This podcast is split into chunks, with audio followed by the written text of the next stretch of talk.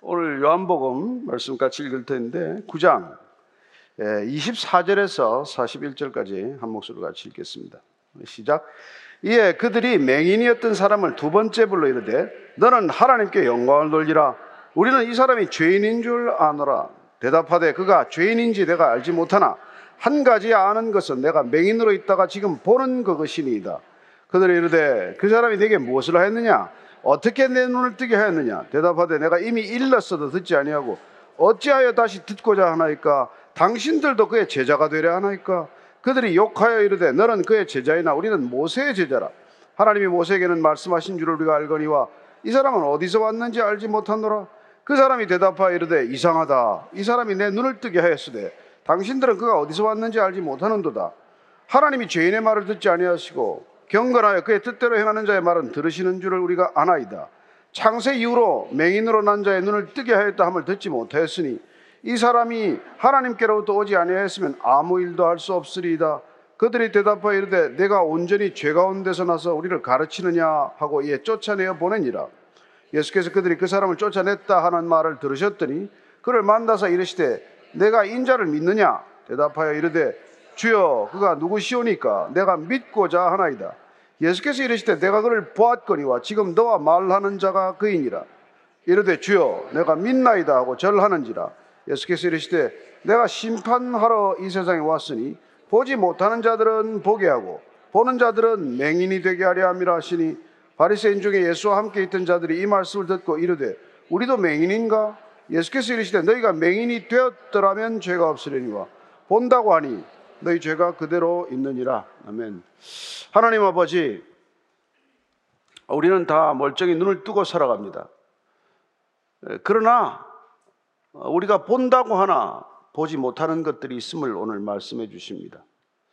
안다고 하나 알지 못하는 것, 듣는다고 하나 듣지 못하는 것, 걷는다고 하나 때로 걷지 못하는 것도 있음을 압니다. 주님, 오늘 말씀 가운데 우리의 신앙이 어떤 모습인지, 과연 우리가 믿는 주님은 어떤 분인지 다시 한번 깨닫고 또 마음에 확정하는 시간이 되게 하여 주옵소서. 예수님 이름으로 기도합니다. 아멘. 어, 오늘 우리가 읽은 이 본문은 이게 날 때부터 장님이었던 맹인이었던 사람이 눈을 뜨는 기적이 일어난 거죠. 사실 뭐 태어나면서부터 맹인이었다는 건 거의 눈을 뜬다는 게 불가능한 일 아니겠어요? 얼마나 놀라운 일이겠습니까? 마을 전체가 들썩들썩할 얘기겠죠. 근데 정작 그 장님이 눈을 떴지만은 눈을 떴다고 하는 그 사실보다도 어떻게 눈을 떴는데 예수님이 눈을 뜨게 했다는데 왜 안식일 날 또 그렇게 그런 일을 하는지 이게 더 이게 관심사가 되고 그게 이슈가 되고 문제 본질이 되는 그런 상황을 오늘 설명하고 있어요. 그참 이렇게 신기한 일입니다. 정말 놀라운 일이 일어나면 그냥 놀라면 되는데 기쁜 일이 있으면 그냥 기뻐하면 되는데 사실 마음 가운데 그런 그 깨끗함, 정결함이 없는 사람은 늘 의심해서 보게 되고 그 일을 통해서 또 무슨 꼬투리를 잡을 일은 없나 흠 잡을 만한 일은 없나? 왜 저 사람이 저런 일을 지금 겪게 되나? 뭐 이런저런 잡생각이 많은 거예요. 이 생각이 복잡한 거죠. 단순하지 않고 이게 아주 복잡한 겁니다. 왜 생각이 그렇게 복잡하냐면 늘 자기 계산에 묶여 있기 때문이에요. 자기 셈법에 갇혀 있기 때문이에요. 이건 과연 나한테 덕이 되나? 이 손해인가? 이 사람하고 이렇게 말을 섞는 게 나한테 뭐 유리한 게 있나 없나. 하여튼 하루 종일 생각하는 게 머릿속에 이렇게 계산기를 돌리는 그 복잡한 것 때문에 그냥 단순히 기뻐할 수 있고 단순히 슬퍼할 수 있는 일조차도 그런 감정을 맛보지 못하는 것이죠. 그래서 장님이 눈을 뜨는 사건에 이렇게 다들 기뻐하지 않는 이상한 기이한 일을 오히려 보게 됩니다. 예. 어쩌면 마을 전체가 그냥 흥분해야 되고 기쁨에 들떠야 정상인데 왜 그 저 장님이 주일날 저기 안식일날 눈을 떴냐? 뭐 이런 걸 가지고 다투는 그런 기이한 모습을 보는 것이죠. 이걸 우리는 본질에서 벗어났다. 예. 핵심에서 벗어났다. 이런 얘기를 우리가 하게 됩니다. 우리 신앙은 핵심과 본질을 놓치면은 정말 거추장스럽게 한이 없는 거예요. 무엇 때문에 신앙생활 하는데? 예. 예수님께서는 우리가 신앙생활하는 목적을 아주 그냥 단순하게 정리해 주시거든요. 그냥 죽을 목숨 건져 놓는 거예요. 죽었다가 살아나는 겁니다. 그게 뭐 복잡한가요? 예. 죄 가운데 있다가 자유해지는 거예요. 죄에서 풀려나서 얼마나 자유롭습니까? 그런데 무슨 형식이 그렇게 많고 무슨 절차가 그렇게 많은지 그냥 신앙이 하나도 기쁘지 않은 삶을 만들고 만 것입니다. 머릿속에 아주 복잡한 그런 종교성을 만들어 놓은 것이죠. 그래서 어찌, 어찌 보면 정작 어떻게 신앙생활을 해야 할지를 길을 놓쳐버리게 만든 거란 말이에요. 예수님께서 그걸 정리해 주러 오신 거예요. 여러분, 여러분들 여기 진해 뭐, 참 잘 모를까. 진해라 그러면 뭐 징그럽긴 하고. 우리 때는 어릴 때 그 진해가 뭐 이렇게 많이 보고 있었는데. 알아요? 하여튼 모르면 오늘 뭐 인터넷 찾아보면 돼요. 진해가 이게 다리가 이렇게 15쌍, 쌍, 쌍에서 170쌍까지 있어요. 아주, 아주 천차만별이 다리가. 그 170쌍이나 되면 다리가 쌍이니까 340개 아닙니까? 그걸 어떻게 움직이겠어요? 그 인간이 그걸 지켜보다가 야, 저 너무 복잡하다. 그래서 그 다리가 많은 지네를 불러다가 이제 교육을 시킨 거예요. 어떻게 움직여야 내가 바로 갈 수가 있다. 그래서 한 몇 달간 가르쳤는데 인간이 그 지네한테 하루 가르쳐 놨더니 한 걸음도 못 됐다. 그런 얘기가 있어요. 웃어야 되는데 아무도 안 웃는. 음, 오케이. 그, 뭐, 아, 무슨 말인지. 네. 그럼 여러분들이 알아듣기 쉬운 표현하면 이게 각 교회마다 요새 성경 읽는다고 뭐 굉장히 바람이 불었어요. 그래서 뭐 모든 교회마다 이제 성경 통독을 하는데 어떤 교회는 성경 통독 어떻게 할 것인가를 세 번, 네 번 가르치다가 한 번도 안 읽었대요, 성경은. 이해가 되십니까?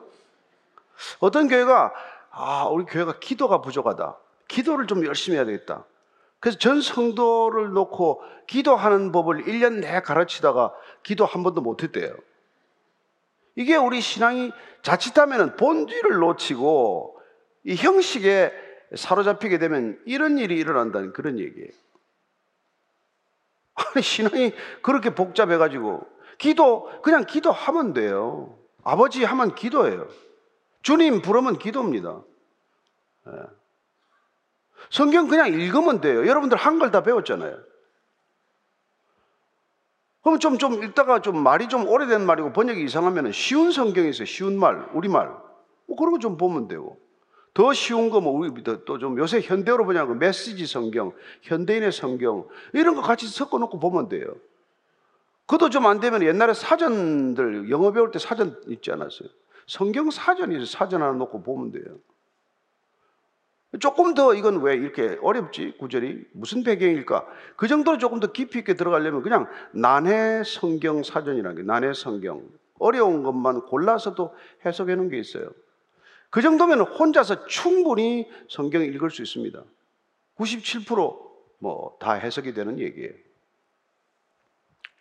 그런데 성경을 어떻게 읽어야 되는지를 배우다가 예, 정작 가르치는 사람도 성경 안 읽고 배우는 사람도 성경을 안 읽고 성경 읽는 법을 배우다가 그친단 말이에요.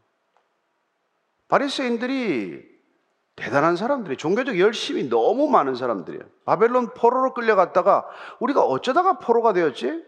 정말 우리가 이제 포로 생활이 끝나고 다시 돌아가면은 제대로 믿어보자. 정말 철저하게 믿어보자. 그래서 시작된 사람들이에요.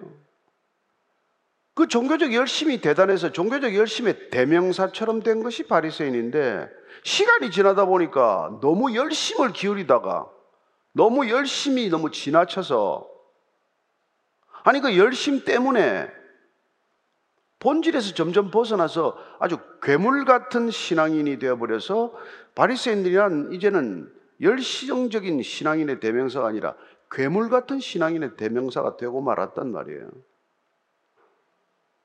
그 이게 남의 얘기냐면은 우리 이 시대도 동일하게 열심히 교회 다닌다는 사람, 누구보다도 열심을 기울여서 뭐 기도 생활도 하고 무슨 성경 이렇게 읽는다는 사람들이 정작 시간이 지나면서 어, 하나님을 믿는 본질에서 벗어나게 되면 기쁨을 잃어요. 기쁨을 잃어요.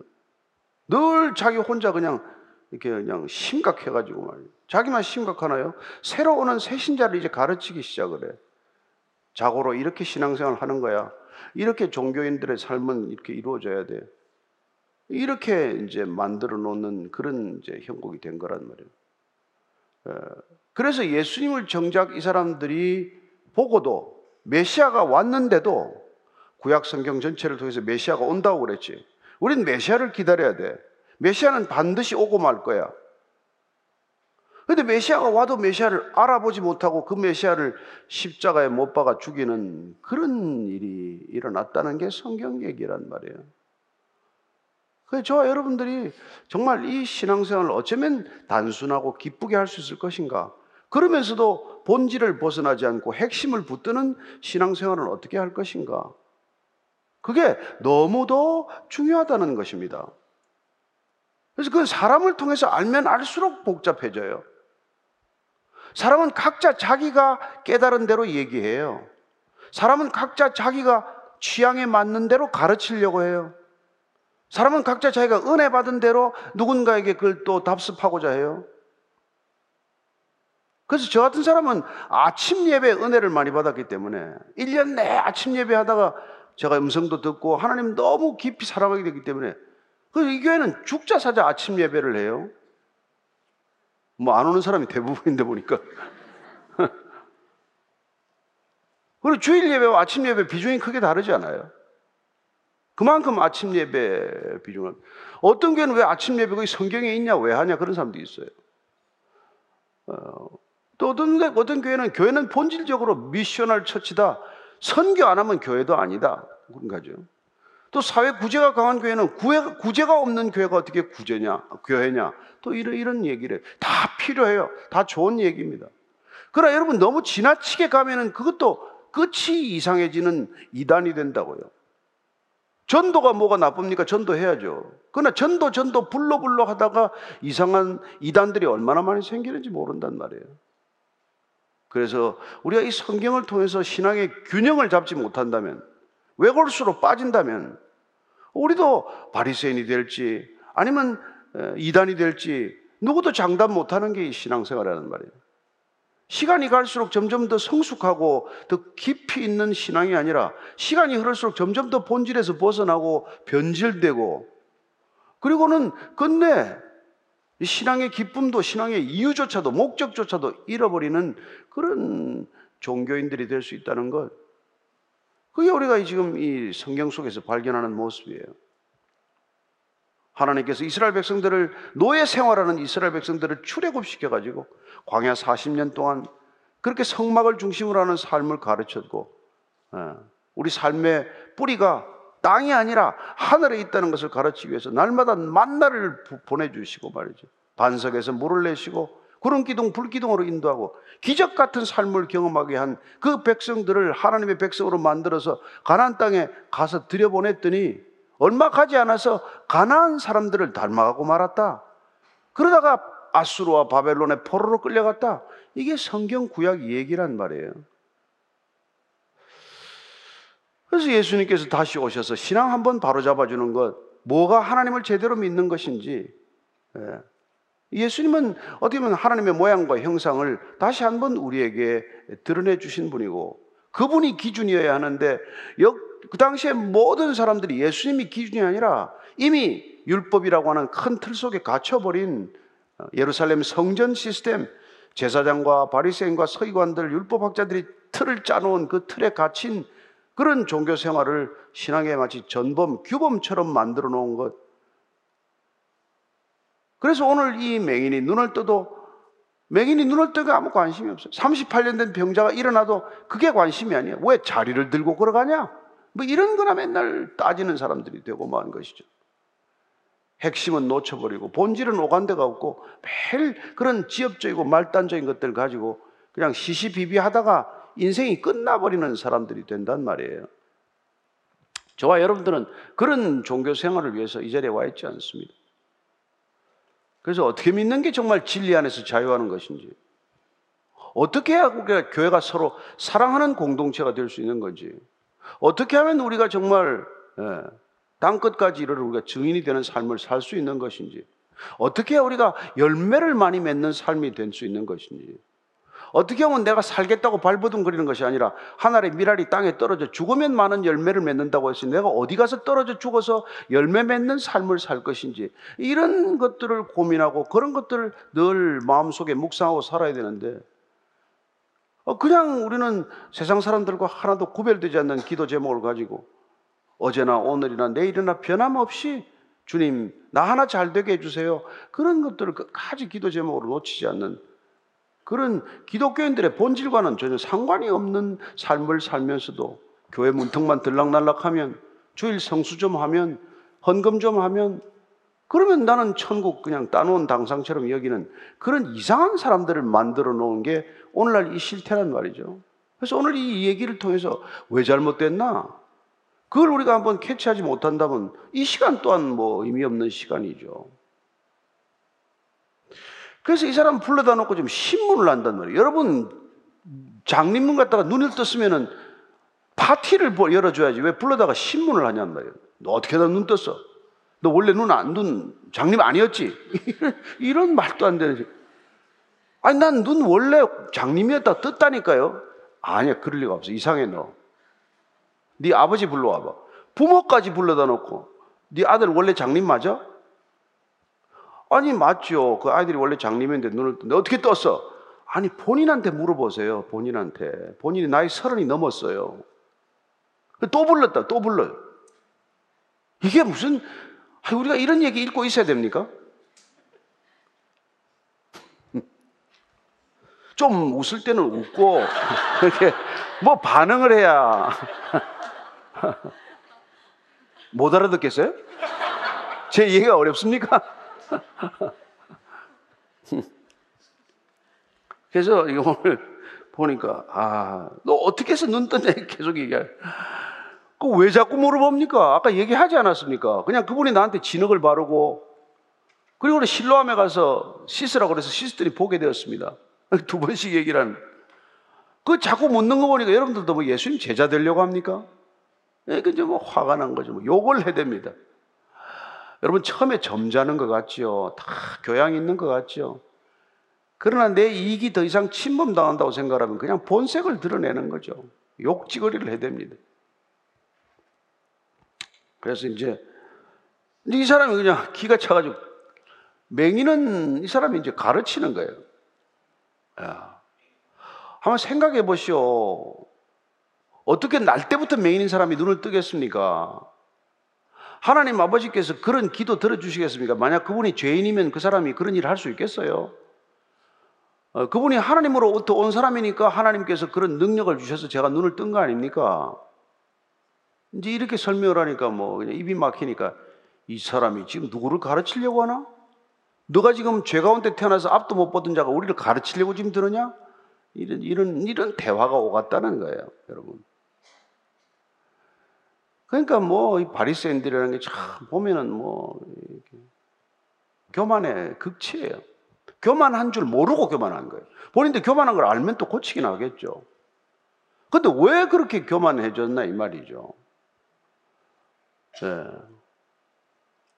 이 사람들은 성경도 더 많이 알고 어쩌면 기도도 남보다 더 많이 하고 금식도 일주일에 두 번씩 하고 철저한 종교적 그 이 테두리 속에서 벗어나질 않았는데 왜 어쩌다가 이 사람들은 이렇게 예, 그냥 어, 답답한 사람이 되고 말았을까요? 그 예수님은 지금 나중에 가면 너희들이 장님이다 이렇게 말해요. 원래 맹인이었던 사람은 눈을 떴는데 너희들은 본다고 하니까 못 보겠구나. 못 보겠구나. 그래서 이 장님이 눈을 떴다는 것은 구약 전체를 통해서 보면은 오실 메시아가 하는 사인 중에 아주 중요한 사인으로 기록이 되어 있어요. 그래서 이사서 35장 5절 6절을 보면은 야 맹인이 눈을 뜨고 어? 귀머거리가 귀가 열리고 어? 문둥병자가 낫고 못 걷는 자가 일어나고 가난한 자에게 복음이 전해지고 이게 메시아가 오면은 할 일이다. 곧 인간의 힘으로 할 수 없는 일, 인간이 한계에 부딪혀서 절망할 수밖에 없는 상황을 반전시킬 수 있는 분이 메시아가 오면 하실 일이다. 메시아는 인간의 인간 스스로에게 갇힌 것을 풀어주는 분이다. 이런 메시지가 있단 말이에요. 그래서 예수님께서 세례 요한이 옥에 갇혀가지고 자를 위해서 구명 운동 안 해주니까 저 사람 메시아가 맞나? 그랬을 때 메시아가 누군지를 감옥에 있는 세례 요한에게 가르쳐 주신 말씀, 알려주신 말씀이 그게 예, 메시아 선언이 메시아, 메시아 메시지예요. 마태복음 11장 5절 어, 말씀입니다. 같이 한번 읽을게요. 시작. 맹인이 보며 못 걷는 사람이 걸으며 나병 환자가 깨끗함을 받으며 못 듣는 자가 들으며 죽은 자가 살아나며 가난한 자에게 복음이 전파된다 하라. 이게 메시아가 오면 일어날 사건인데 예수님께서 이걸 하나씩 하나씩 하고 있지 않습니까? 그죠? 나중에 죽은 나사로를 살릴 때까지 이걸 하나씩 하나씩 한단 말이에요. 예. 뭐 말 못하는 사람이 에바다 하니까 말을 하게 되고 말이죠. 귀가 떨 뚫리고 말이죠. 예.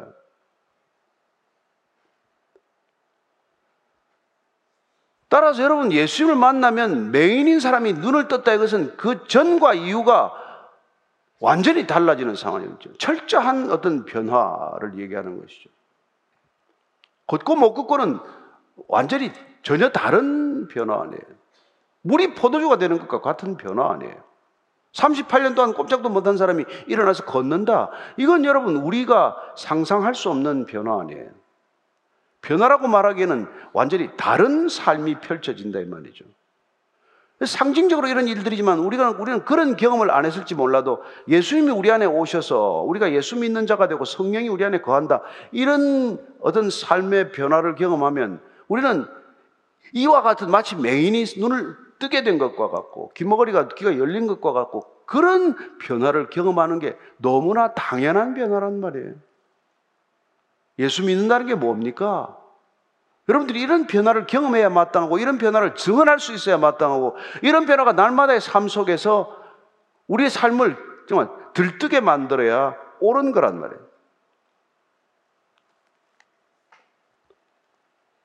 근데 이런 변화에 대한 관심이 없고 저 사람이 뭐, 뭐, 뭐 해서 주식에서 돈 벌었다는데 나는 왜 안 벌리나?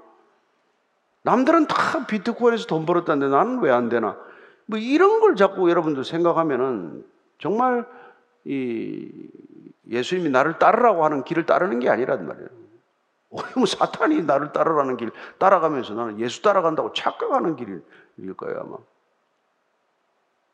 그래서 전체적으로 이런 일을 보면은 여러분 아까 그 마지막에 죽은 자가 살아나는 것. 그래서 예수님께서 진실로 진실로 내가 너에게로 오느니 예. 나를 믿고 나 보내신 자를 믿는 자는 사망에서 생명으로 옮겼나니 너희는 심판에 이르지 아니한다. 이 말씀이 늘 기억이 돼야 된단 말이에요. 우리는 심판에 이르지 않는 것, 사망에서 생명으로 옮기는 것, 죽음의 현상을 경험하다가 생명의 현상을 경험하기 시작하는 것, 이게 예수 믿는 거란 말이에요. 그전는 모든 것들이 부정적인 생각, 암울한 생각이었는데 되는 일이 없어도 어두운 생각이 아니라 밝은 생각을 할 수 있는 것. 최근에 하나도 내 뜻대로 되는 일이 없는데도 부정적인 얘기를 하고 불평과 불만을 틀어놓는 것이 아니라 희망과 미래와 평강을 얘기하는 것. 이게 여러분 예수 믿는 변화란 말이에요. 이건 기, 이전과 이후가 전혀 같을래야 같을 수 없는 삶의 변화란 말이죠. 이게, 이게, 이걸 믿으라고, 이걸 예수님께서 우리를 부르신 이유란 말이죠. 그 여러분들이 뭐 이게 믿는 표정이 달라야 하고 믿는 얼굴이 달라야 되고 믿는 걸음과 태도가 달라질 수밖에 없는 거란 말이에요. 그래서 여러분의 인생은 전체적으로 BC와 AD로 확연히 갈라지는 삶을 살기 시작하는 것이죠. 이 맹인은 눈을 감았다가 눈을 뜨는 게 BC와 AD지만 우리는 그와 같은 예수님 이전과 이후를 나름대로 다 어떤 형태로 경험하는 사람들이다. 이 말씀이죠. 그래서 그걸 지금 이야기하는 거예요. 예. 너 지금 말이야, 뭐, 뭐, 어떻게 눈 떴냐? 뭐, 그 죄인이 눈을 뜨게 할 수 있냐? 뭐 이런 건 자꾸 그들이 원하는 답을 얻을 때까지 자꾸 신문해 대니까 딱 결론을 얘기해. 내가 그런 거 잘 모르겠다. 그러나 내가 확실하게 아는 한 가지가 있다. 내가 분명하게 아는 한 가지가 있다. 그것은 내가 못 보다가 보게 되었다는 것이다. 이게 여러분이 구원받은 증거인 줄로 믿습니다. 내가 뭐, 뭐, 뭐, 뭐 성경 뭐 물어보고, 뭐, 출애굽이 뭐야? 뭐, 어? 뭐, 아나니와 삽비라가 왜 죽었대? 이런 거 몰라도 나는 내가 그전에 살던 것과 지금은 확연히 다른 생각을 하고 삽니다. 내가 분명하게 얘기할 수 있습니다. 그게 있어야 여러분이 예수 믿는 거란 말이에요. 아무리 성경적 지식이 많고 아무리 구약의 뭐 신약 전체를 꿰뚫고 성경 66권을 들으면 다 암송한다고 하더라도 삶에 그런 변화가 없으면 예수 믿는 건지 예수에 관해서 학자가 되었는지 모르는 것이죠. 우리는 예수님을 아는 게 중요하지 예수님에 관해서 정보를 지식을 축적하는 게 목적이 아닙니다. 그래서 여러분들이 다 신학교 갈 필요가 없는 거예요. 그러나 여러분들이 한 가지 분명히 말씀할 수 있어야 되는 것은 나는 예, 못 보다가 보게 되었습니다. 이 세상이 전부 이게 눈에 보이는 게 다 아닌 줄 알았는데, 예? 육신의 정욕과 안목의 정욕과 이 생의 자랑이 전부인 줄 알았는데, 눈을 뜨고 보니까 그게 아무런 가치가 없다는 것. 사도 바울의 표현을 빌리자면 그게 다 쓰레기와 같고 배설물과 같다는 것. 그걸 알게 되었습니다. 이런 얘기를 할 수 있는 거란 말이죠. 아유, 그래도 그 쓰레기 나한테 버리면 좋은데, 뭐 이렇게 생각이 드시겠지만, 예. 오늘 이 장님은 말이죠. 이렇게 바리새인들을 가르치고 있는 거예요. 나는 확실히 안다. 당신들이 뭘 아는지 모르겠지만 나는 못 보다가 보게 되었다는 이 분명한 사실 한 가지는 내가 아는 거다. 여러분, 이거 하나 아는 신앙인이 되기를 축복합니다. 여러분들은 어떤 삶을 사시다가 지금 어떻게 되었습니까? 내가 과거에는 입만 열면 자살하고 싶다는 소리를 했는데 지금은 내가 그런 소리 입 밖에 내지도 않게 되었습니다. 이런 얘기를 할 수 있게 되기를 바랍니다. 그전에는 그냥 뭐, 뭐, 뭐냐, 매일 밤마다 수면제에 의존하지 않으면 잠을 못 잤는데 지금은 베개 대기가 무섭게 잠이 듭니다. 이런 얘기를 할 수 있게 되길 바랍니다. 왜 그렇게 됐습니까? 아니, 성경 펴면 그렇게 됩니다. 그렇게 얘기를 하시더라도 한번 펴보세요. 되나 안 되나. 그러다가 안 오면 계속 읽으면 되고, 졸리면 자면 되고. 제가 어떤 분을 봤더니 저보고 너무 은혜스럽대요. 매일 밤마다 제 설교를 듣는데요. 그래서 그래, 왜 그렇게 듣습니까? 들으면 잠이 온대. 약간 자존심이 상하지만, 뭐, 그래도 며칠 듣다가 잔다니까. 어, 얼마나 좋습니까? 수면제를 끊었대는데. 어. 아니 그래서 무슨 뭐 뭐 뭐 뭐 공포증이나 뭐 이런 거 말이 뭐뭐 뭐, 예? 이런, 거 병이 나오면 되는 거 아니에요? 나는 그런 병을 알았는데 병이 없었습니다. 어. 저는 여러분들이 그런 감정 하나만 가지고도 충분하다는 것 기억하시기 바랍니다. 그래서 이 사람들이 계속 이걸 너 죄인이 말이야. 어떻게 나를 가르치냐고. 왜 맹인이 죄인입니까? 제자들이 처음에 물었거든요. 저 사람 죄입니까? 아니면 저 부모 죄입니까? 아니야. 저 사람이 맹인으로 태어난 건 본인 죄도 아니고 아버지 죄도 아니야. 하나님께서 무슨 일을 저 사람 통해서 행하시는지를 드러내려고 하는 거야. 이렇게 관점 전체를 바꿔주셨단 말이에요. 자, 이 관점을 따라서 그럼 맹인의 삶을 한번 돌아봅시다. 타면서, 나면서부터 맹인된 게 본인 죄, 본인 잘못입니까? 아니잖아요. 근데 본인은 얼마나 본인 죄라고 말하는 사람들의 따가운 얘기를 들으면서 따가운 시선 속에서 얼마나 고통스러운 삶을 살았을까요? 그래서 얼마나 장님은 기도했을까요? 하나님 제발 제 눈 좀 뜨게 해주세요. 저도 다른 사람 좀, 좀, 좀, 예? 저 푸른 실록도 보게 하시고, 장엄한 일출도 보게 하시고, 저 아름다운 석양도 좀 볼 수 있게 해주세요. 그런 기도를 왜 안 드렸겠어요? 만약 이 맹인이 바리새들이 생각하는 그런 죄인이라고 한다면은 맨날 죽고 싶다는 생각만 했겠지만 이 사람이 늘 하나님을 묵상하고 눈이 떠지지 않았기 때문에 볼 수 없기 때문에 항상 하나님께 기도드리는 삶을 살았다면 어떤 종교인보다도 그는 하나님과 가까웠던 사람 아니겠어요? 우리가 잘 모르지만 페니 크로스비라는 찬송가를 뭐 한 뭐 뭐 수없이 많이 지은 사람이 있어요. 기자가 물었어요. 눈을 뜨고 싶지 않냐고. 난 안 뜨고 싶습니다. 나이 드셔서 80이 넘어서 기자가 물었을 때 나는 눈 뜨고 싶지 않습니다.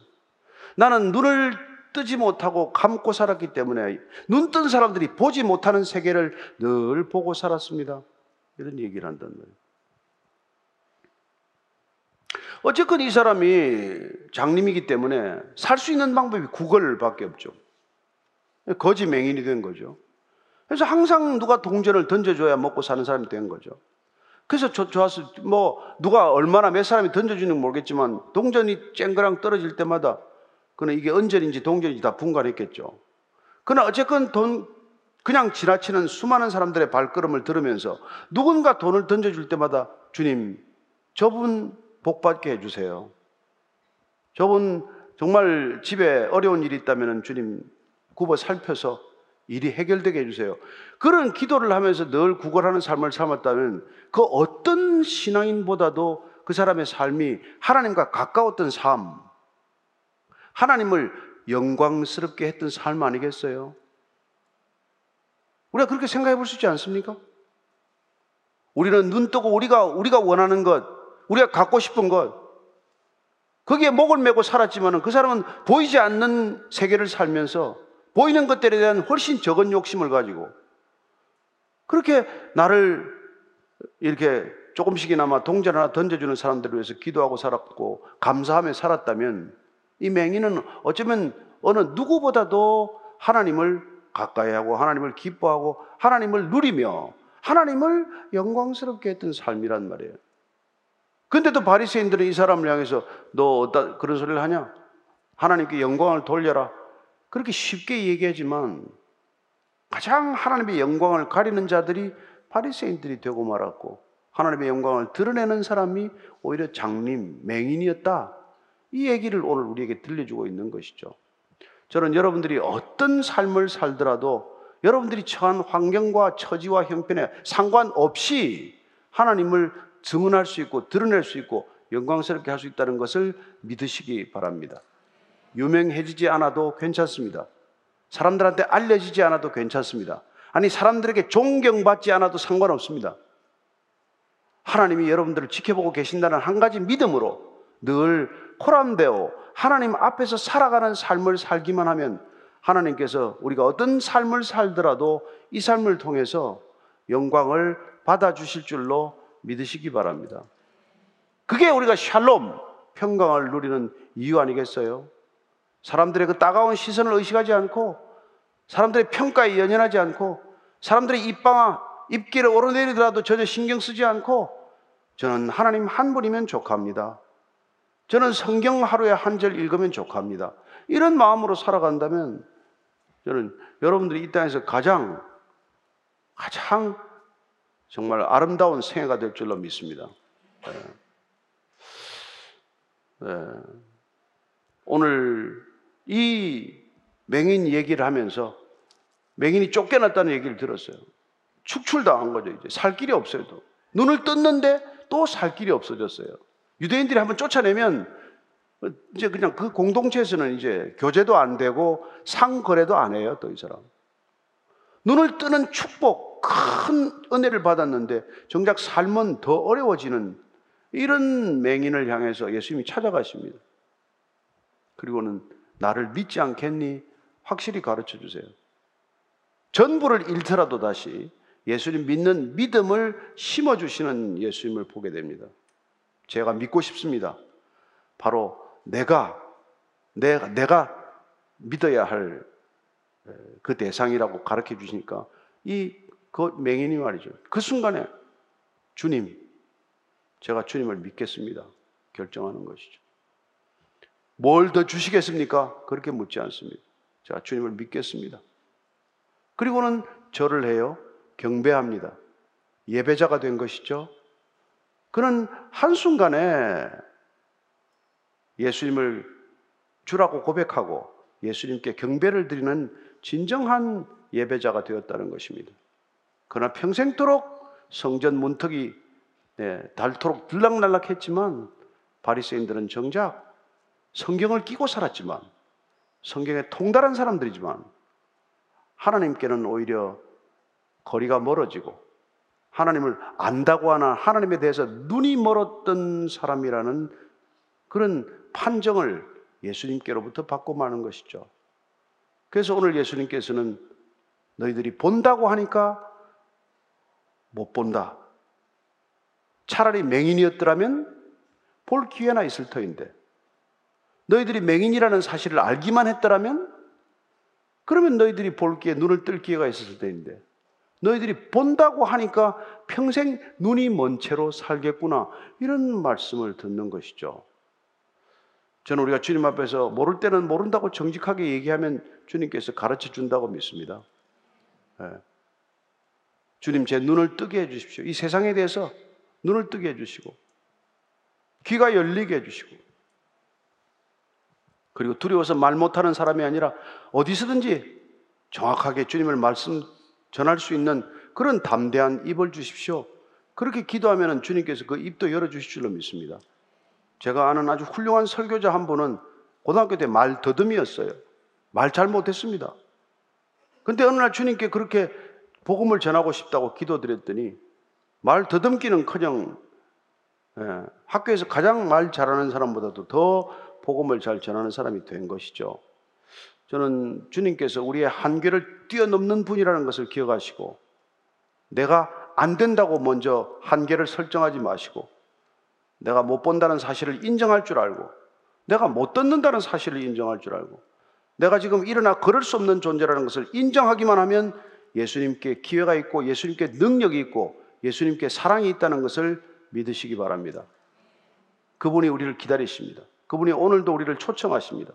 그분이 우리를 늘 마음 가운데 품고 계십니다.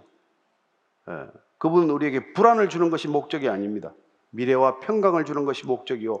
희망과 소망을 주는 것이 목적입니다. 그분을 사랑하시기를 바라고 한 주 동안 그분과 함께 마음껏 예, 동행하시는 한 주간 되기를 축복합니다. 기도하겠습니다. 하나님 아버지, 예, 주님께서 그 바리새인들을 향해서 너희들이 본다고 하니까 볼 기회가 없구나. 주님께서는 내가 의인을 부르러 온 것이 아니라 죄인을 부르러 왔다고 말씀하셨는데 의인들은 눈길조차 주지 않다가 그 죄가 그대로 있는 안타깝고 어처구니 없는 일을 겪고 맙니다. 주님, 우리도 마치 바리새인들처럼 의롭다고 주장하다가 죄가 하나도 사해지지 않는 그런 이해할 수 없는 일 겪지 않게 도와주시고 우리가 항상 우리의 죄를 주님 앞에 토설할 줄 알고 주님께 우리의 정말 있는 모습 그대로 나아갈 때 주님께서 우리를 머리끝에서부터 발끝까지 주님의 이름을 위하여 우리를 의롭다 하시고 의의 길로 인도하실 줄로 믿습니다. 주님, 주님을 평생 따르는 주님만을 따르는 주님의 참된 제자들 되게 하여 주옵소서. 예수님 이름으로 기도합니다. 아멘.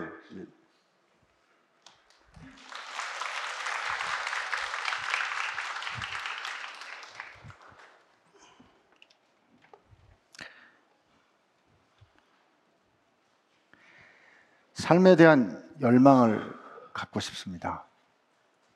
질문입니다. 그런데 어, 이게 하고 싶다고 해서 되는 것 같지는 않은 것 같습니다. 다 감사하고 싶은데 어, 다 감사하고 좋은데 그러다 보니 너무 아니란가 싶기도 합니다. 어떻게 하면 좀 더 열정을 가질 수 있을까요? 그 제가 최근에 그 어, 미국에서 쭉 생활하다가 들어오신 분인데 그 미국의 그 신앙이 좋은 전문가들을 여러 사람 만난 얘기를 해주시더라고요. 음. 근데 그분이 중요한 얘기를 하나 들려줬는데 정말 가만히 보면 볼수록 신앙이 좋은 사람이 게으른 사람이 없더라는 거예요. 그리고 열정이 남다른 걸 확인할 수 있었다는 얘기를 하면서 좀 영어 단어 써서 죄송합니다만 그들의 삶을 보니까 work and work and work and pray and work 항상 일한다는 거예요. 음.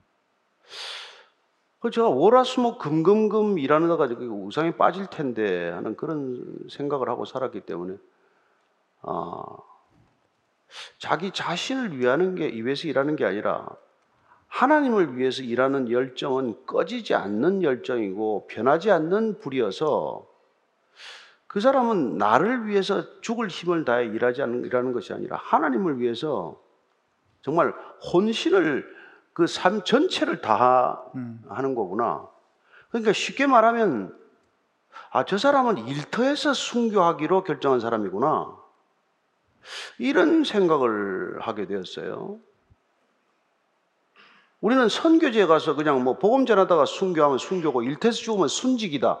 이렇게 말할지 모르는데 하나님께서 그 사람을 그 자리에 두시다면 예를 들어서 뭐 신물질을 연구하는 뭐 연구소에 두었다면 거기서 밤낮 없이 연구하는 게 아, 어쩌면 그 사람에게는 그게 순교이겠구나. 그런 생각이 든 것이죠. 흔히 땅콩 박사라고 알려져 있는 그 조지 티 카버라는 흑인이죠. 흑인으로서 처음으로 미국 상하 양원 합동의회에서 연설을 하신 분이기도 하고 그리고 그 많은 땅콩 관련 제품들을 하나도 돈 받지 로얄티 받지 않고 다 이렇게 에, 풀어준 사람인데 가장 존경받는 흑인이죠. 근데 그분이 항상 하나님을 묵상하고 아침마다 산책을 하면서 기도하면서 얻은 모든 이 insight는 음. 땅콩을 소재로 한 insight였다는 거예요. 음.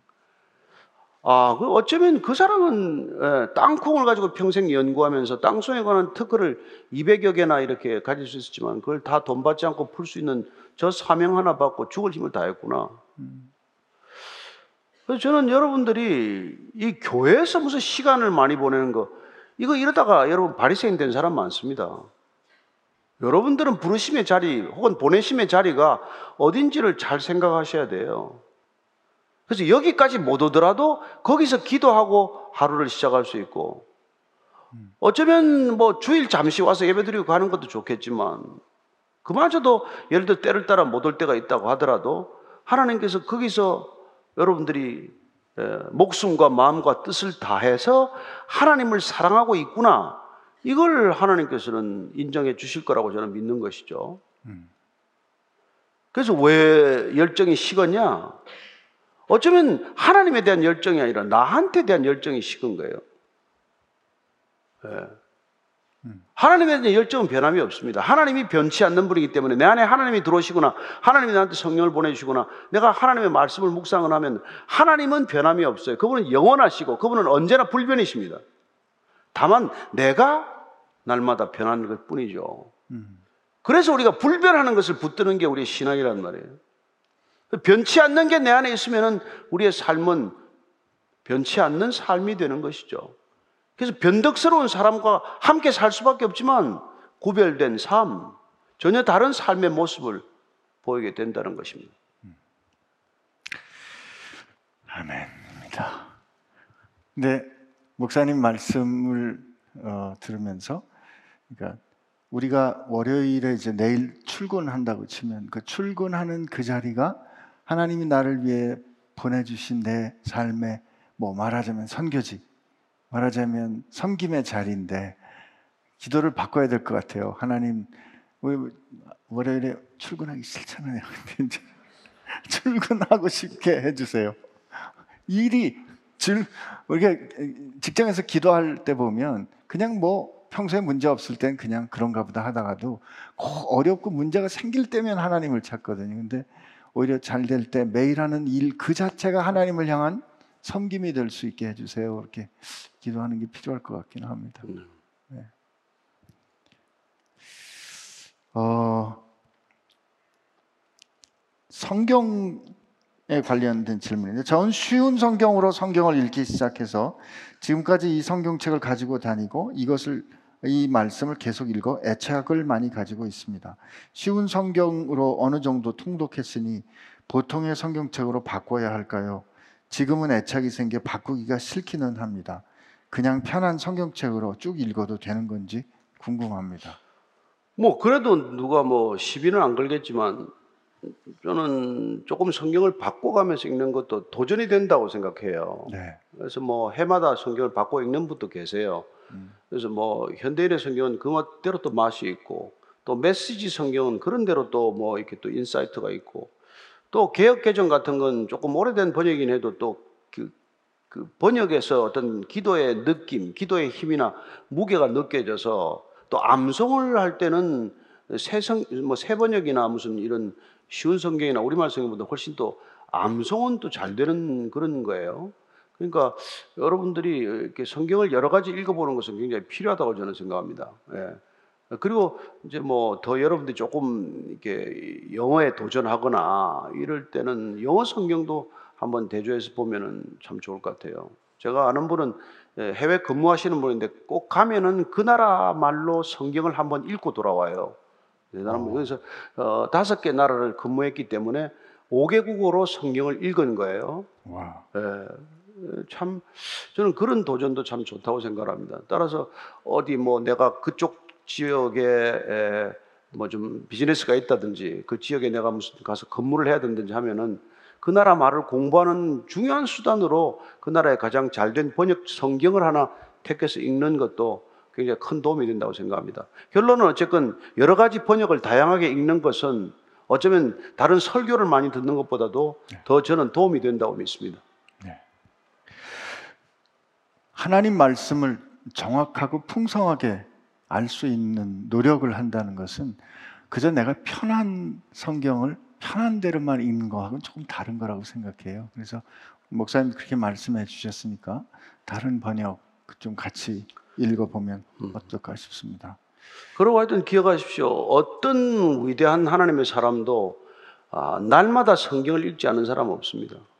날마다 기도하지 않은 사람은 없지만 날마다 성경을 어떤 분량이건 자기가 정해놓은 분량을 읽지 않고 하나님의 일을 에, 큰 일을 감당한 사람은 없습니다. 음. 어, 반드시 기억하시고 어, 날마다 하여튼 성경을 조금이라도 읽는 걸 평생에 그건 당연히 우리가 호흡하듯이 삼시세끼 밥을 먹듯이 해야 되는 것이죠. 일용할 양식으로 성경을 꼭 먹게 되기를 축복합니다. 아멘. 종종 저도 직장에서 영어 때문에 고민하는 그 뭐 동료들을 뭐 이렇게 후배들 만나고 하는데 신앙을 가진 사람들에게는 영어 성경을 크게 소리내서 읽으라고 권하곤 합니다. 음. 기왕의 언어를 배울 때 생명이 있고 가장 어, 좋은 말, 또 진리의 말씀으로 선평하면서 배우는 게 큰 은혜가 되고 또 도움이 될 거라고 권하곤 합니다. 음. 아, 그리고 이게 여러분 이게 인간은 결국 언어적 존재인데 음. 여러분 성경에 쓰이는 단어가 가장 많은 단어가 쓰이는 책 중에 하나예요. 그래서 이걸 읽어낸다는 게 우리의 사고를 폭을 넓히고 깊이 가져가는데 성경만큼 좋은 책은 쉽지 않다는 걸 반드시 기억하십시오. 네. 여러분 인생의 무슨 이 폭은 언어가 결정을 해요. 실제로 그런 조사가 있습니다. 예? 하버드에서 미국에서 이렇게 소득 수준을 조사해 보니까 최하층민은 900 단어를 가지고 살아요. 최고층 소, 최고로 소득이 높은 층은 13,000단어 이상을 구성을 한, 구사를 한다고 해요. 그러니까 뭐 우리가 돈을 잘 벌기 위해서 언어를 많이 쓰자 하는 그런 얕은 계산이 아니라 에, 우리의 생각과 삶의 폭을 넓혀주는 것이 곧 언어이고 그 다양한 언어의 가장 정결한 언어, 가장 생명력 있고 힘 있는 언어가 성경이기 때문에 이 성경을 많이 읽는 건 뭐 어떤 경우에도 우리 삶을 풍성하게 하는 첫 번째 조건이라는 것이죠. 네.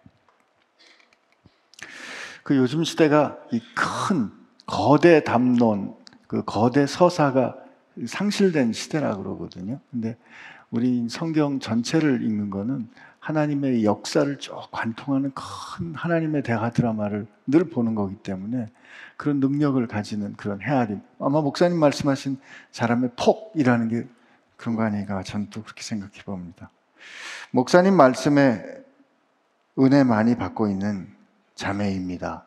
어, 본인이 자매라고 밝히셨어요. 종종 살면서 지혜롭지 못한 어려운 일을 겪고 힘든 상황에 처할 때가 있습니다.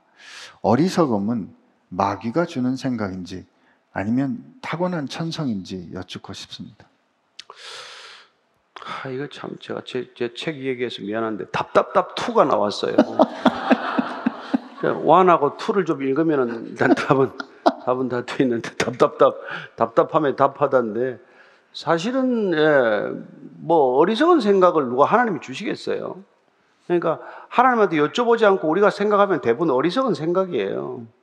예, 말씀에 근거해서 결정하지 않고 우리의 감정의 기초에서 결정하면 되게 어리석은 결정입니다. 그러니까 뭐 마귀에게 주나 안 주나 이걸 자꾸 따지기 전에 사실 늘 성경을 읽고 있으면은 우리의 상황과 딱딱 맞아 떨어지는 기가 막힌 일들을 많이 경험하게 되어 있어요. 그래서 날마다 성경을 읽고 있으면은 우리 상황은 날마다 변하지만 그 변하지 않는 성경적 이 기준과 가치와 의미가 우리 삶을 오히려 관통하고 꿰뚫어서 우리 삶을 이렇게 말씀대로 이끌어가는 걸 경험하게 되는 것이죠. 그래서 지혜로워지는 거예요. 대학 안 나와도 옛날에 성경 날마다 읽는 할머니가 지혜로우셨습니다. 예. 대학 안 가도 성경을 뭐 수십 도간 할아버지가 훨씬 지혜로웠어요. 예, 그걸 믿으시고 여러분들이 예, 내가 어리석어지지 않으려면 생각을 많이 하는 존재가 아니라 성경을 많이 읽는 사람이 되길 바랍니다. 아멘. 오늘 설교 시작하실 때 왜 이렇게 저렇게 상대방을 헤아리느라고 말을 복잡하게 잘 이렇게 어렵게 사는 그런 말씀도 해주셨는데 사실 우리가 어, 어리석게 되는 이유는 욕심이 눈을 가리는 때가 많이 있는 것 같아요. 그래서 어, 정말 하나님 기뻐하시는 게 뭘까 생각하면 어, 우리가 인생을 지혜롭게 살 수 있지 않을까 싶습니다. 기도에 관한 질문입니다. 주변에 있는 사람들의 어려운 일들, 세상의 전쟁, 아픈 사람들, 아, 불쌍한 동물들을 위해서 기도했지만 이루어지지 않은 것들, 그리고 힘들거나 비극적인 일들이 어, 기도 제목이 되다 보니 어느 순간 마음이 더욱 힘들어지는 것 같습니다. 차라리 기도도 안 하고 세상에서 즐겁게 살 때가 더 행복하지 않았나 이런 생각도 듭니다. 기도할수록 비극적인 일들이 떠올라서 힘든 이 상황을 어떻게 해야 할까요? 그래서 기도를 이제 우리가 뭐 의무로 생각할 것이냐, 의무를 지나서 기쁨에 이르는 길이냐 이런 표현도 하지만 저는 기도는 그 응답되고 안 되고가 중요한 것은 여전히 우리가 음. 어릴 때 기준이라고 믿습니다. 음. 어, 우리가 기도가 좀 어릴 때 기준은 내 기도가 응답이 안 되면 늘 마음이 불편하고 또 기도는 내가 원하는 시기에 내가 원하는 방법으로 반드시 내가 주장하고 고집하는 방식으로 해결돼야 한다고 생각을 했지만 그러나 점점 나이 들면서 그게 잘 안 된다는 걸 우리가 알잖아요. 음. 그래서 아, 이 기도는 하나님과의 대화 그 자체가 더 중요한 게 아닌가 하는 생각이 이렇게 되게 되어 있습니다. 음. 그래서 그냥 뭐 속에 있는 걸 기탄 없이 다 털어놓고 내 마음에 있는 걸 다 하나님께 아뢰는 것으로 기도는 일차적인 목적이 이루어지는 것이지 음흠. 내가 열 가지 wishing list를 놓고 버킷 리스트를 놓고 그게 다 이루어져야 하나님과의 관계가 좋다, 안 좋다라고 결정하는 그런 단계에 머물러서는 안 된다는 거죠. 음, 음. 예, 저는 제가 예수 믿기 전에 가졌던 버킷리스트 100가지 중에 단 하나도 예수 믿고 나서 된 일이 없지만, 그러나 그 하나도 아쉽지 않습니다. 예. 그리고 하나님 안에서 새로운 어떤 그런 그 희망을 갖게 되는 것이죠. 그래서 어, 우리가 마지막에 그 요한복음 21장에 가면은 뭐 베드로를 세 번씩 사랑한다고 내 양을 치라고 그러면서 너는 이제 네가 원하는 대로 살아가는 인생이 아니라 내가 너에게 띠띠우고 내가 원하는 인생으로 데려갈 거야. 그렇게 이제 말씀하신단 말이에요. 그래서 하나님이 원하는 인생으로 데려가는 길에 우리가 드리는 수많은 기도가 마치 깨어지는 유리잔처럼 파편이 되어버리고 제대로 응답된 게 하나도 없다고 할지라도 하나님께서 나를 더 좋은 곳으로 데려간다고 믿는 게 우리의 믿음이어야 한다는 것입니다. 음. 예. 우리의 믿음은 내가 이루어지는 것을, 내가 요구하는 것이 이루어지는 것을 믿는 게 믿음이 아니라 내가 원하는 게 하나도 이루어질지 아니라도 하나님께서 나를 내가 알고 있는 나보다 더 잘 아시기 때문에 하나님께서 나를 그분이 원하는 더 높은 곳으로, 더 높은 곳으로 나를 인도해 가고 계신다. 이걸 믿는 것이란 말이죠. 그래서 사람의 길과 하나님의 길이 다르고 사람의 시선과 하나님의 시선이 다르다. 이걸 인정하고 나는 항상 어리석을 뿐이고 하나님은 항상 지혜로우신 분이다. 이걸 믿음으로 고백할 때 우리는 다음 단계의 믿음, 그 다음 단계의 기도로 들어가는 것이죠. 그러면 기도는 요구하지 않아도 하나님께서 그냥 아 이건 알아서 해주실 거라는 생각도 들게 되고 또 이런 것들은 다급한 기도, 화살 기도, 무슨 뭐 집중 기도를 드릴 때 하나님께서 이건 반드시 필요한 기도니까 들어주실 거라는 것을 기도하기 전에도 미리 알 수 있는 기도들이 있단 말이에요. 음. 하나님께서 이건 하나님의 뜻에 합당한 거기 때문에 하나님 반드시 들어줄 것이라는 믿음을 가지고 또 기도하게도 되고 그래서 저는 여러분의 기도 생활이 좀 더 풍성해지기를 바라고 기도의 시간들이 길어지면서 어, 하나님은 우리가 생각하는 기도보다도 훨씬 기도를 깊은 기도를 위해서 성령을 우리에게 보내주셔서 어떤 때는 성령을 통해서 우리의 기도를 받으시는구나 이걸 우리가 깨닫게 되는 것이죠. 그래서 나는 어리석은 것을 구하고 나는 내 원하는 걸 구할지라도 내 안에 계신 성령님께서 그걸 정말 절묘하게 바꾸어서 하나님께 이렇게 전달하는 것을 우리가 경험하게 되는 것이죠. 그래서 나는 이런 기도를 했는데 결과는 더 좋은 일도 여러분들이 반드시 경험하게 될 것입니다. 음. 나는 하나를 구했는데 열을 주시는 하나님. 나는 이쪽 동쪽을 구했는데 그보다도 훨씬 더 큰 서쪽의 길을 열어주시는 하나님. 나는 땅의 것을 구했는데 하늘에 상상할 수 없는 그런 것들을 열어주시는 하나님. 이런 분을 아버지라고 고백하게 되는 것이죠. 에, 그러나 어쨌건 중요한 것은 그 많은 기도를 드렸는데 몇 가지 이게 이루어진 게 없습니다. 그럼 그래도 안 한 것보다 낫죠. 네. 그렇잖아요? 뭐 하나도 안 구하고 하나도 안 이루어지는 게 좋습니까? 대답도 안 하네. 아니, 가고, 싶, 가고 싶습니까? 아니 근데 목사님 말씀 이렇게 들으면서 이렇게 동쪽을 구했으나 서쪽에 있는 것을 어, 응답해 주시는 하나님 이렇게 말씀하시는 그 어, 가운데 우리가 기도 어려운 일을 가지고 기도하면서 하나님을 알게 되는 어, 그 것 같이 그 큰 축복 응답이 또 어디 있을까 그런 생각을 좀 하게 되거든요. 그렇죠. 예. 그래서 우리가 흔히 하는 얘기지만은 어, 내 기도가 응답되는 것보다 내 기도를 들으시는 분이 하나님이다. 음, 이게 가장 중요한 기도 응답이라는 것이죠. 네. 그분이 듣고 계신다. 그분이 함께 하신다. 에, 그래서 뭐 아우슈피츠 수용소에서 가스실로 끌려가면서 여호와는 나의 목자시니 내가 부족함이 없으리로다. 그가 나를 푸른 초장에 누이시며 실만한 물가로 인도하시는도다. 내가 사망의 엄침한 골짜기를 지날지라도 해를 두려워하지 않을 것은 주께서 나와 함께 하십니다. 여러분 그렇게 암송하고 죽어가는 게 무슨 의미가 있어요? 근데 우리 신앙은 그럴 수 있다는 거예요. 그걸 지켜본 사람이 깜짝 놀라서 나중에 탈출해서 예. 그래서 로고 테라피를 만든 사람이 빅터 프랭클이라는 사람이 어떻게 저렇게 죽을 수 있지? 어떻게 죽음 앞에서 저렇게 태어날 수 있지? 인간이 어떤 불행 앞에서도 전혀 불행하게 만들 수 없는 게 신앙이구나. 이걸 알았기 때문에 그 사람은 어떤 심리적 치료보다도 말씀의 치료, 로고 테라피야말로 로고스로 치료하는 게 가장 확실한 치료다. 이걸 아는 거죠. 네. 여러분, 우리가 기도한 게 응답되어서 하나님이 아닙니다. 음. 어, 하나님은 하나님이실 뿐이에요. 시편의 한 3분의 1 정도가 탄식하고 하나님 앞에 괴로움을 토로하는 시가 되어 있다는 그 기도가 되어 있다는 것은 우리의 기도가 늘 우리 생각대로 응답되지 않는 인생 그런 현실이 있다는 걸 또 가르쳐 주는 거라고 생각하고요. 제가 병원하고 관련해서 부탁을 가끔 받아봐서 아는데 내 동네 연락 안 하다가 부탁할 일이 있을 때만 연락하면 조금 얄밉습니다. 급하긴 하겠지만 그래서 우리 평소에 일이 없을 때 꼭 내 문제가 아니어도 서로 주고받고 연락할 수 있, 는 사람이 전화하면 사랑스럽기도 하고 도와주고 싶은 생각이 드는 것처럼 하나님께 늘 내 필요가 있을 때만이 아니라 하나님 오늘 사랑합니다, 감사합니다 하는 그런 기도로 하나님 앞에 나가면서 사귀는 그런 삶이 있었으면 좋겠다 하는 생각이 들었어요, 목사님. 그렇죠. 늘 감사합니다만 입에 정말 달고 살아도 예, 하나님께서 기도 제목을 절반 이하로 줄여 주십니다. 아멘.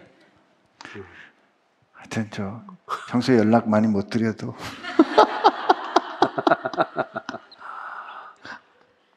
그 평소 연하다 연락 안 하다가 연락하면 간이 덜컥 내려가잖아요. 또 무슨 일인가. 예, 그래서 좋은 일도 얘기하고 그냥 뭐 예, 항상 가까이 지내시기를 바랍니다. 평소에 저보다 훨씬 이런 연락을 많이 받으시긴 할 텐데 하여튼 우리가 서로를 이렇게 어, 어, 늘 기억하고 기도하는 사람들 되기를 바랍니다. 기도하겠습니다. 네. 네.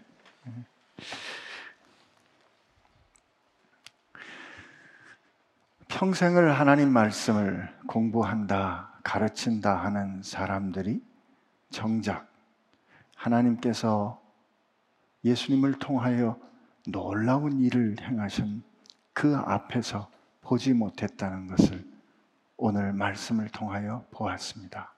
하나님, 우리가 정한 생각과 우리가 짜놓은 틀로 혹시 우리는 하나님을 자꾸 맞추려고 하는 것은 아닌지.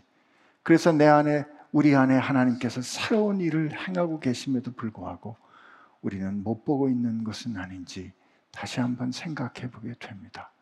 주님, 너희가 내 말에 거하면 참 내 제자가 되고 진리를 알지니 진리가 너희를 자유케 할 거라고 하셨는데 하나님 우리의 눈을 열어 우리 안에 역사하시는 하나님의 역사하심을 볼 수 있도록 도와주옵소서. 우리의 어리석음을 인정하고 우리의 어두움을 인정하오니 빛 대신 주님 오시어서 우리를 밝게 비춰 주시옵시고 진리로 인도하실 때 다만 주님 제가 믿습니다 하고 순종하며 쫓아가는 저희들 되게 하여 주옵소서. 참으로 캄캄한 어쩔 수 없는 인생 가운데 있을 때 우리를 보시고 찾아오셔서 그 빛으로 비춰주시고 우리에게 영원한 생명을 허락해 주신 우리 예수님의 은혜와 그렇게 사랑하신 하나님 아버지의 사랑하심과 우리로 깨닫도록 역사하시는 성령님의 역사하심이 주님을 통하여 세상을 새롭게 똑바로 보기로 결심하고 소망하는 교회와 지체 가운데 함께 하시기를 주의 이름으로 축원하옵나이다. 아멘.